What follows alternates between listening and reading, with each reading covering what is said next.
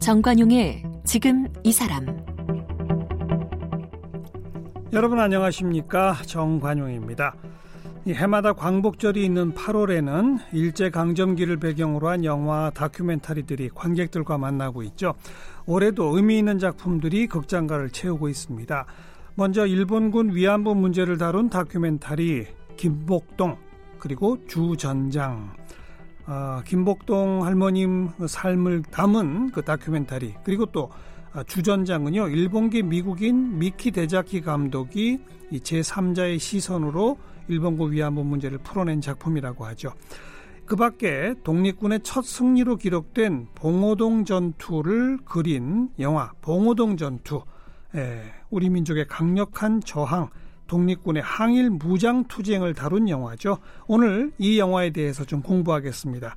한가람 역사문화연구소 이덕일 소장 함께 만납니다.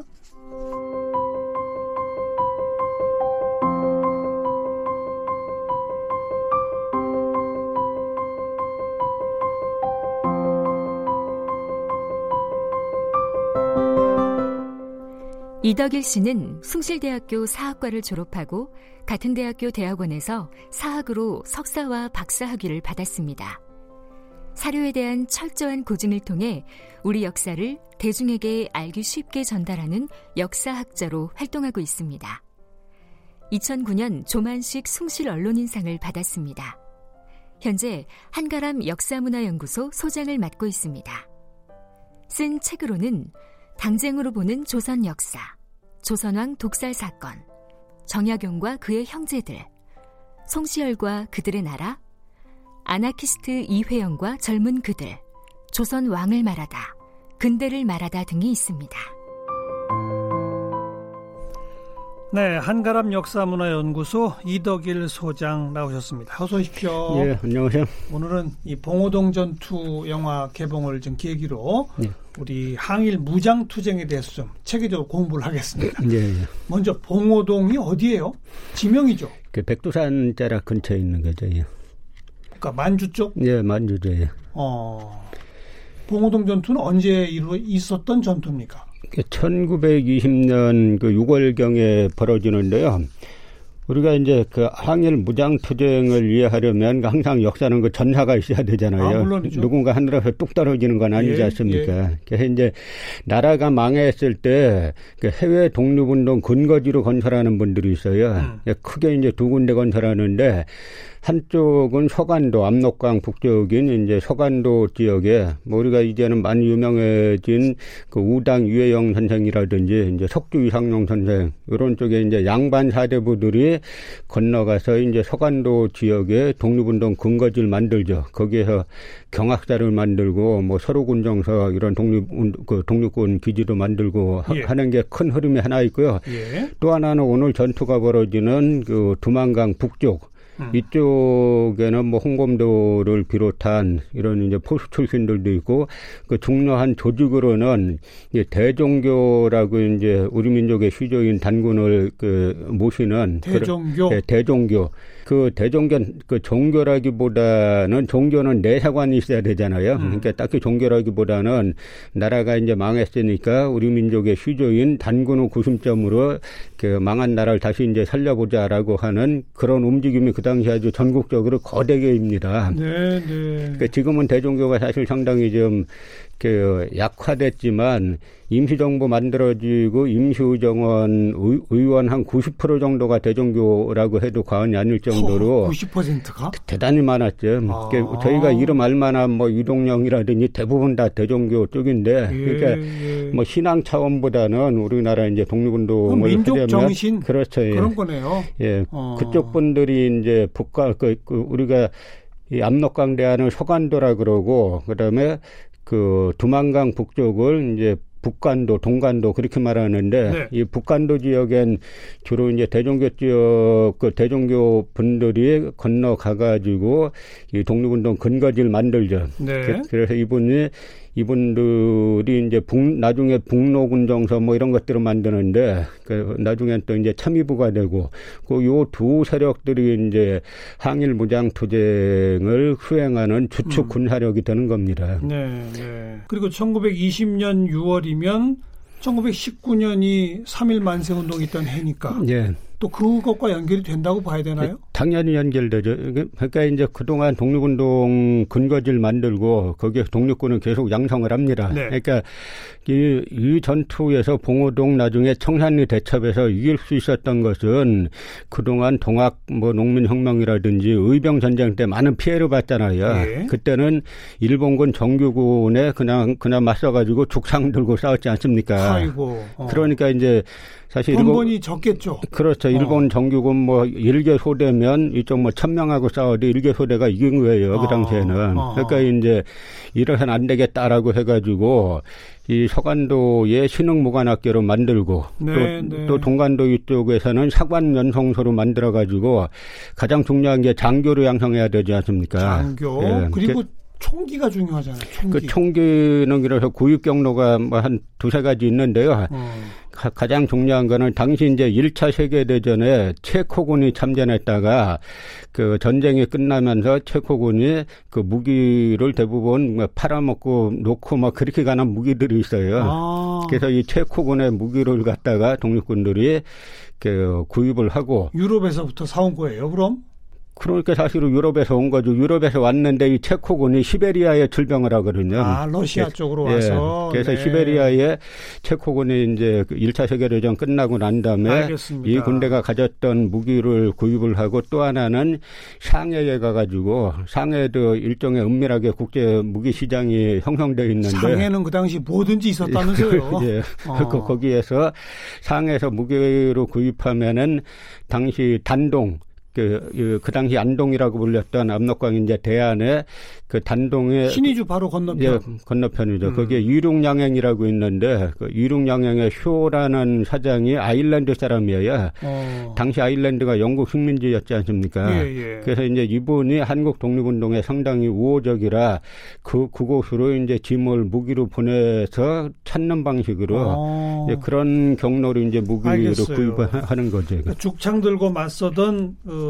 군대가 예. 장교도 키우고 무기도 확보하고 예. 좀 규모 있게 만들어져 가지고 예, 마, 만든 다음에 1919년 이제 8월 달에 홍범도 부대가 최초로 이제 두만강을 건너서 그 일본군 강양동이란 곳을 공격하고 국내 진공 작전을 최초로 시작하는 국내 겁니다. 국내 전 진공의 예. 최초. 예, 예. 네, 네. 그래서 이제 여기에서 일본군 정규 병력을 습격해서 그냥 점멸시키고 어, 오니까 어. 그러니까 일본군이 엄청난 충격을 받고 그렇겠네요.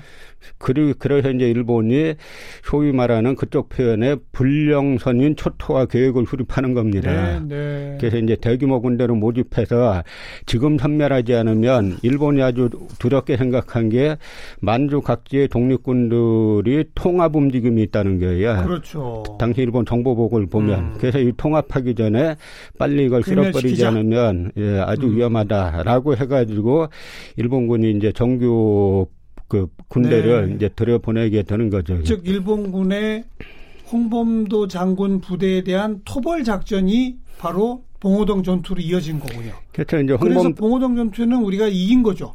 그 봉오동 전투는 그래서 이제 그 당연히 우리가 이겼는데요. 그때도 이제 일본군들이 이 독립군의 기량이 대단히 향상된 걸 또 몰랐어요. 어, 거기다 또 얕잡아 본 거군요. 얕잡아 봤죠. 음. 옛날 뭐 이 동학이나 의병이나 뭐그 네, 네. 정도 수준으로 생각했다가 음, 음. 일본군이 이제 들어오니까 봉오동 쪽으로 들어오니까 이제 그 홍범도는 이 군사를 삼면으로 배치하고 이제 산속으로 끌어들이는 건데 그때 이제 이화일이라는 분대장에게 유인을 시킵니다. 음. 그러니까 유인 부대는 조금 싸우고 그냥 그 물러서야 되잖아요. 근데 워낙 사기가 충천해가지고 이 이화일을 이 분대장이 일본군을 대거 선멸한 거예요. 아 유인 시켜야 할 임무가 예. 그러니까 약간 약간 좀 싸우다 지는 척하고 돌아와야 되는데. 근데 일본군이 어쨌든 뭐 그 그렇게 알려져 있는데 어쨌든 그그 그 이화일 독립군이 볼때 일본군이 너무 어떻게 보면 또 허약한 거. 거죠. 어. 어느 정도 타격가 있는데 그 일본군이 쉽게 그 무너진 거죠. 예, 예. 그래서 이제 일본군은 그쪽이 이제 유인하는 부대인 줄 모르고 대거 들어온 겁니다. 네, 네. 대거 들어왔을 때이 홍범도 장군이 아주 깊숙이 끌어들인 다음에 참면에서 이제 포위 공격을 해가지고 예. 이제 일본군을 거의 뭐 전멸시킨 그런 부대 그 그런 전투죠. 홍범도 장군은 원래 뭐 하시던 분이었어요? 포수 출신입니다. 아. 그 신분은 아주 이제 낮은 총을, 사람인데 오래전부터 다뤘군요, 그러니까. 근데 조선 말기의 포수들은 음. 그냥 단순한 포수가 아니라 그 당시 총이 화승총이지 않습니까? 화승총은 그 부싯돌로 불 붙여가지고 예, 하는 심지에 불 붙여갖고 딱 한 방 쏘는 거예요. 근데 주로 그 화승총으로 상대하는 게 호랑이를 상대하지 그렇죠. 않습니까? 그렇죠. 어. 그러니까 한 방 맞추면은 자기가 살고 못 맞추면 죽는 거예요. 예. 그러니까 당연히 명사수일 수밖에 없네요. 그, 그 중에서도 홍범도는 대단한 명사수고 어. 또 일본의 정보 보고서를 보면 홍범도는 뭐 백두산 자락, 함경도, 만주 이쪽의 지리는 아주 귀신같이 잘한다. 네. 라고 하니까 이제 홍범도 부대가 상당히 이제 강했던 거죠. 음. 그리고 일부러 봉오동이라고 하는 장소를 선택해서 그쪽으로 일본군을 유인한 거죠. 그렇죠. 그 지형적 특성이 있나 봐요. 봉오동이라는 곳이. 그러니까 그 봉오동이나 청산리나 이쪽에 가보면 그 당시 이제 이분들이 과거하고는 달리 그 독립군 부대에 뭐 일본군 육사 나온 사람들로 가, 가, 그 가담을 하고 예, 그다음에 예. 나중에 대한제국군 장교들도 가담을 하고 음. 이러면서 아주 전문적인 군사 식견을 갖게 되죠. 그러니까 그 싸울 때 우리가 미리 매복을 하고 있고 일본군이 들어왔을 때 이제 공격하기 가장 좋은 지점을 찾게 되는데요. 네. 또 이제 전투가 이런 전투들이 단기간에도 끝나지만 뭐 청산리 대첩 같은 경우 6일씩이나 가지 않습니까? 그러니까 그러니까 이제 그럴 때는 군사 보급도 중요하고 해가지고 예. 이 보급도 원활하게 받을 수 있는 그런 곳을 찾아야 음. 이제 되는 거죠. 네. 예. 근데 그 봉오동이라는 지역이 지금은 수몰돼서 없다면서요? 그 저수지가 이제 들어섰죠. 아, 그래요. 음. 그 현장은 가볼 수는 없네요. 그 저수지까지 뭐 가는 것도 중국에서 아래를 좀 막고 있기 때문에 미리 교섭을 해야 이제 올라가기 음, 허용하죠. 안타깝고요. 음. 이번에 그 봉오동 전투 영화를 계기로 이 숨겨진 영웅 최운산이라는 인물 예. 어떤 분이죠 이분은?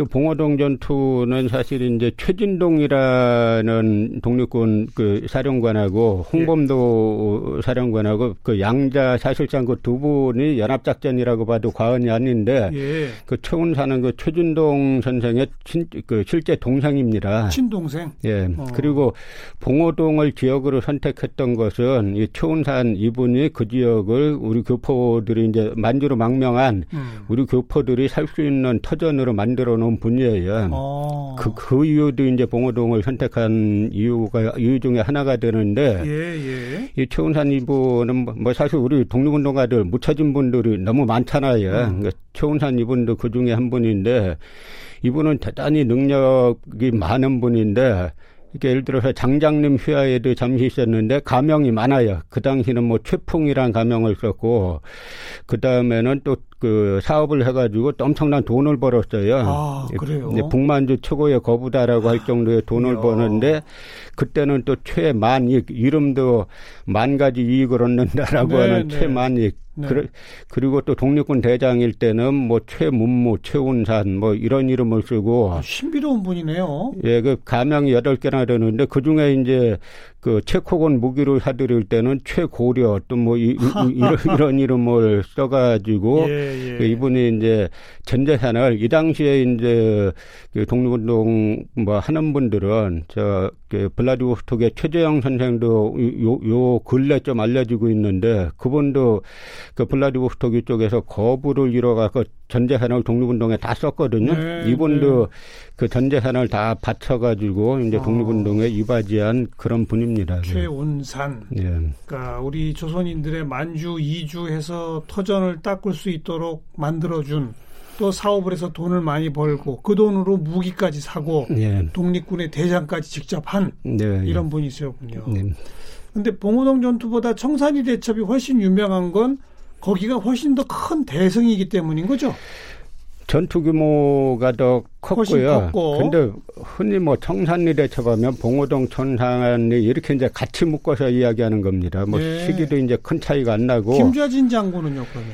그 김자진 장군은 주로 청산리 대첩에 예. 그, 그 청산리 대첩을 이제 이끈 그런 분인데요. 예.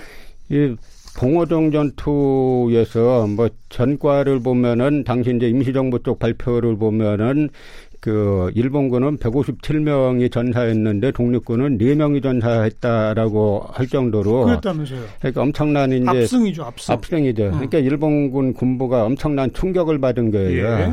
그래서 안 되겠다라고 싶어가지고 저 이제 저쪽 독립군을 선멸해야 되겠다라는 계획을 세우죠. 음. 그래서 또 토벌 작전이네요, 그러니까. 그 토벌 작전인데 전에는 봉오동 전투 때는 일본군 그 나남에 나남에 조선 주둔군이 있어요. 음. 그 조선 주둔군 사령부가 함경북도 나남에 있는데 그 나남의 그, 그 19사단 병력 9천 명하고 여기저기 끌어모은 병력 이제 2만 명 정도가 이제 청산리에는 들어오는 거고요. 오. 그 봉오동에는 이제 19 사단 중에 이제 그 연대 소속에 뭐 한 대대 병력 정도가 들어왔다가 이야, 그렇게 되는 거죠. 그럼 봉오동에 비하면 청산리는 어마어마한 거네요. 일본군이 2만 명이나 한꺼번에 그, 몰려왔습니다. 그, 그 2만 명이 왔다가 아마 현장에 투입돼서 싸운 거는 한 5천 명 정도 어. 되지 않을까라고 하는데 산자락이니까 예, 그, 예. 대거 이제 평지 같지는 않으니까요. 예. 그러니까 일본은 요 전에 이제 일본군의 전술은 항상 있어요. 뭐냐면 그 대대 정도 병력은 강을 건너도 뭐 한번 그 중국 쪽에 한번 항의받고 끝나는데 이거는 뭐 몇만 명 규모가 올라오면 전쟁이 되는 거지 않습니까? 그럼 완전히 이 중국 침공이네요. 그렇죠. 아. 그러니까 이제 일본에서는 항상 찌는 전술이 이럴 때는 그 마적을 매수해 가지고 마적으로 하여금 일본을 일본 군 그 일본인 거주지나 일본 영사관 이런 데 습격하게 시켜요. 아 그리고 거길 토벌하러 네. 간다는 식으로. 음, 그래서 이때도 이제 장강호라는 유명한 마적이 있는데 예, 예. 장강호에게 돈을 줘가지고 훈촌 그, 그 훈촌이 이제 그 지금은 러시아와 지금 그 중국과 그다음에 북한 세 나라 국경이 접하는 그, 그, 그 아주 요청 지역인데요. 어. 그 두만강자락에 있는 도시인데 거기에 일본 영사관을 습격하라고 돈을 주죠. 네, 네. 그러니까 이제 장강호가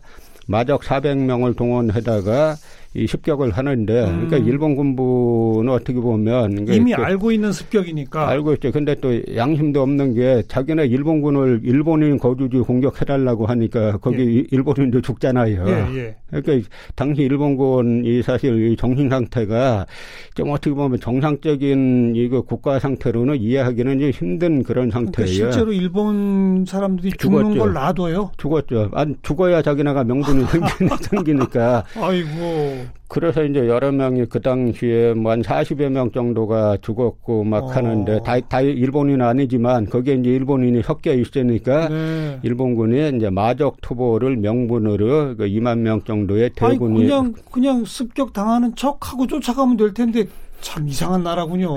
그럼 또 저쪽에서 그건 아, 그냥 잘만 하니까 차관 알겠습니다. 예, 사실같이 음. 보여야 되는 거죠. 네, 네. 김좌진 장군은 또 어떤 분이셨습니까?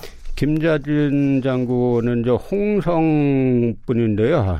충청도 홍성? 예, 음. 홍성 분인데 뭐 사실 양반가 자제죠. 근데 어릴 때 다 자기 노비들 다 그 해방시켜 주고 그 다음에는 이제 그 대한제국 시절에 이제 군에도 그 입대를 했다가 그 다음에 이제 나라 망하고 난 다음에 뭐 이제 독립군 자금 모집하러 다니는 와중에서 감옥 생활도 한 2년여 음. 하고 음. 그 다음에 이제 만주로 건너가 가지고 그 독립군 부대를 만드는데 이때 이제 아까 말씀드린 대종교 쪽 그 분들이 그 당시에 대종교 열망이 높았으니까 이분들이 예. 조직도 있고 자금도 좀 있는데 이 군의 경험들이 별로 없으니까 종교인들이니까 그래서 이제 김자진 그 장군을 장군과 연합을 하는 거죠. 근데, 음. 근데 우리는 이제 김자진 장군이 다 항상 총사령관으로 알지만 사실은 총사령관은 서일이란 분이고 어. 대종교 쪽에 이제 서일이란 분이고 그다음에 이제 김자진 장군이 그 이제 그 그 뭐 부사령관쯤으로 예, 예. 실제 군무를 총괄하는 건데 네. 우리는 지금 서일이란 분도 너무 이제 안 알려져 있죠. 음. 당시 그쪽 북만주 일대에서는 사실 서일 이분이 그 총사령관으로 모든 이런 걸 이제 그 지휘한 분이 예 서일. 네. 아, 근데 아무튼 저희들은 뭐 어려서부터 교과서에 나온 청산이 대첩 김좌진 장군 이게 제일 기억이 많이 남거든요. 그렇죠. 뭐 김좌진 장군이 하여간 대단한 군사적 능력이 있는 분인 네. 건 사실이고요. 네, 네. 그러니까 이때도 뭐 그 사실 이제 청산리 대첩은 그러니까 1920년 10월 21일부터 26일까지 음. 뭐 거기에 청산리에 어랑촌이라든지 천수평이라든지 백운평 여러 계곡 같은 데서 이제 예, 벌어진 예. 6일 동안의 전투를 통틀어 가지고 이제 청산리 네. 대첩이라고 하는 겁니다. 그러니까 봉오동 전투도 청산리 대첩도 다 1920년이에요. 예. 그러니까 그러고 나서 아까 잠깐 소장님 언급한 것처럼 우리 광복군 여러 부대들 여기저기서 만들어지던 부대들이 총 집결하게 됩니까? 30년대 40년대 가면서 그러니까 요때 청산리 대첩이 끝나고 상당히 기세가 올랐을 거 아니에요. 그렇죠. 그런데 이제 일본이 가만히 있진 않을 거잖아요. 그렇겠죠. 이게, 이게 반격에 네. 나섰겠죠. 그러니까 이제 일본에서 대규모로 이때 되면 뭐 중국 눈치 볼 거 없이 그냥 음. 대규모로 들어오려고 하니까 잠시 이제 숨을 가르자라고 해가지고 러시아령 그 알렉세예프 자유시라고 불리는 곳인데요. 어. 그곳으로 이제 일단 이주를 하게 됩니다. 예. 그러니까 고전에 이제 통합사령부를 그 일단 만들고 음. 그다음에 이제 그 러시아령으로 이주를 하게 되는데 그래서 러시아에서 그 무기도 좀 대준다 그러고 막 그래서 이제 네, 네. 상당한 희망을 가지고 갔는데 그때 김자진 장군은 거의 갔다가 다시 되돌아오고 그 러시아령까지 갔던 갔더니 당시 이제 한국 사회주의 운동에 두 계열이 있어요. 그 소위 이르코츠크파라는 파하고 그다음에 상해파 고려공산당하고 음. 두 파가 있는데 그두 그 파들이 서로 이제 이 부대들을 자기들이 장악하려고 하는 그 와중에서 이제 아. 그 소련 이제 적군이 개입해가지고 이제 독립군을 이대로 무장 해제시키는 과정에서 충돌이 벌어지죠. 그런 일이 있었어요. 그래서 이게 자유시 참변이라고 해가지고 자유시 참변. 예, 이때 음. 이제 독립운동 그 세력이 좀 이, 이 사건으로 좀 약화가 되고 아마 네. 이 사건이 없었으면은 잠시 이제 거기에 겨, 그 겨울을 나고 음. 그다음에 무기 보충하고 한 다음에 그다음 대규모로 그 국내 들어와서 본국 침공을 할 텐데 그랬어요. 진, 진공을 이, 할 텐데 네, 이때는 진짜 뭐 수만 명이 수만 명이 그만 만주에는 그 당시에 뭐그 백만 가량의 이 교포들을 살고 있었으니까 예, 예. 그 중에 젊은이들 대거 무기만 있으면은 음. 그 국내 진공 작전 진, 진공 이건 그야말로 뭐 작전 정도가 아니라 대대적인 전쟁에 돌입하려고 다들 계획하고 했는데. 있을 텐데 이때 아. 이제 많은 타격을 입었죠. 아. 아, 그때 그 타격 이후에 다시 재건해가지고 뭐 국내 진공까지 계획할 단계까지 간 적이 없습니까? 아니, 다, 당연히 많이 하죠. 그, 그, 그 당한 건 당한 거고 또 음. 남아 있는 분들도 있고 거기서 살아서 다시 온 분들이 있고 해서 만주의 소위 이제 삼부라는 게 만들어지는 거예요. 그 압록강 북쪽에 아까 말씀드린 압록강 북쪽에 지역 예, 서간도 그쪽 지역에 이회영, 그 이상용 뭐 이런 예, 분들 예. 그 주도하던 쪽에 이제 참의부가 만들어지고 그다음에 압록강 그 아, 두만강 북쪽에 그 신민부가 만들어지고 그다음에 그 만주 중간쯤에 정의부가 만들어져서 참의부, 정의부, 신민부 세 개가 만들어지죠. 그런데 참의부는 그 중에서도 임시정부 직할부대예요. 아. 그래서 이제 사실 대한민국 임시정부가 이제 비판받는 이유 중에 하나는 너무 외교 독립론에 치우쳤다는 이야기가 있잖아요. 네네. 네. 그래서 외교 독립론에만 치우친 게 아니라 상해에서는 외교 독립론을 하고 만주에서는 참의부가 음. 참의부의 정식 명칭이 대한민국 임시정부 육군 주만 참의부 이게 원래 정식 명칭은 아, 더 길어요. 대한민국 임시정부 예, 육군 주만 참의부 만주 주둔하는 예, 참의부 참의부다. 그이 참의부에서 1925년인가 일본의 사이토 총독까지도 이 저격을 하게 어, 되죠. 예, 어. 사이토 총독이 압록강에 배 타고 두 척에 내려오니까 아, 참의부에서 이 사이토 총독까지 저격합니다. 예. 그 우리가 45년 8월 15일 그 원자 폭탄 떨어지고 일본이 패망하고 광복이 되지 않았습니까? 예. 근데 그때 이 광복군 분들은 너무 눈물을 흘렸다면서요. 조금만 더 있으면 우리가 국내 진공해서 일본 군들을 다 이 무장 투쟁으로 몰아냈을 텐데 이랬다면서요. 근데 정말 그런 정도의 위세로까지 갔었습니까? 우리의 무장 독립군이? 그 나주 고시 고시기에는 이제 백범 김구의 백범 일기를 보면은 그 일본이 패망하던 8월 15일 날 소안에 있었는데 백범이 일본의 패망 소식을 듣고 이제 하늘이 무너지고 땅이 꺼지는 네. 듯한 저기는 네. 그 아픔을 느꼈다는 게요. 그렇죠. 왜냐하면 이제 다 준비가 끝나가지고 네. 사실 그 미군 CIA 전신이 OSS인데요. 음. 이 OSS하고도 다 연합작전을 펼쳤고 네. 그래서 이제 공 한편으로는 비행기 한편으로는 잠수함을 타고 국내에 들어와서 진공하려고 했는데 예, 국내 들어와서 소수만 들어와도 일단 무기가 있고 뭐 음. 하니까 국내 이제 그 젊은이들에게 일본 다 끝났다 아빠 빨리 일어나자라고 하면 되고 되고 일어날 음. 게 아니겠습니까? 음. 음. 그래서 참전국의 지위를 확보하는 것이 당시 이제 그 백범을 비롯한 임시정부 요인들과 이제 그 광복군 그 지도부의 예, 가장 큰 예. 이제 목적이 참전국의 지위를 확보해야 해방 이후에 전국은 우리가 주도하는데 그렇죠. 그 참전국의 주의를 확보하기 전에 일본이 망했기 때문에 음. 외세가 주도하지 않겠느냐라고 해서 이제 당시 백범이 하늘이 꺼지고 땅이 꺼지는 듯한 그런 음. 그 아픔을 그러니까 그 느꼈다고 정도로, 하는 거죠. 그 정도로 무장투쟁 과정에 그 광복군의 위세나 뭐 무기 확보나 이런 것도 준비가 돼 있었다. 그렇죠. 기복은 있었는데 단 하루도 이어져 왔고 예, 단 어. 하루도 그러니까 항일 무장 투쟁이 없었던 날은 없었던 없었다. 거죠. 예. 아, 그 중에 또 가장 빛나는 대승은 역시 봉오정 전투와 예. 청산리 대첩이고 그렇죠. 그 후에도 뭐 국내 준공 작전은 그1900 뭐 20년대 초반에 일본 뭐 그 정보 보고를 보면 음. 국경 지역은 항상적인 전쟁 상태였다라고 네, 할 네, 정도로 네, 네. 우리가 이제 학교에서 잘 안 가르쳐서 그렇죠. 알겠습니다. 알겠습니다. 무수히 많습니다. 그거는. 음. 그리고 이제 30년대 이후에는 일본이 만주를 아예 침공해 버리니까 네. 어, 뭐 우리가 우리가 그 광복군이 중국군, 만주군과 함께 연합작전을 펴는 그런 식으로 이제 또 발전해 나갔죠. 그렇죠. 양해봉 장군 같은 경우가 이제 중국군하고 연합하게 되죠. 오늘 이 봉오동 전투라는 영화 개봉을 계기로 우리 항일 무장투쟁의 어떤 전반적 흐름과 역사에 대해서 좀 공부를 해봤는데요. 한가람 역사문화연구소의 이덕일 소장이었습니다. 고맙습니다. 네, 고맙습니다.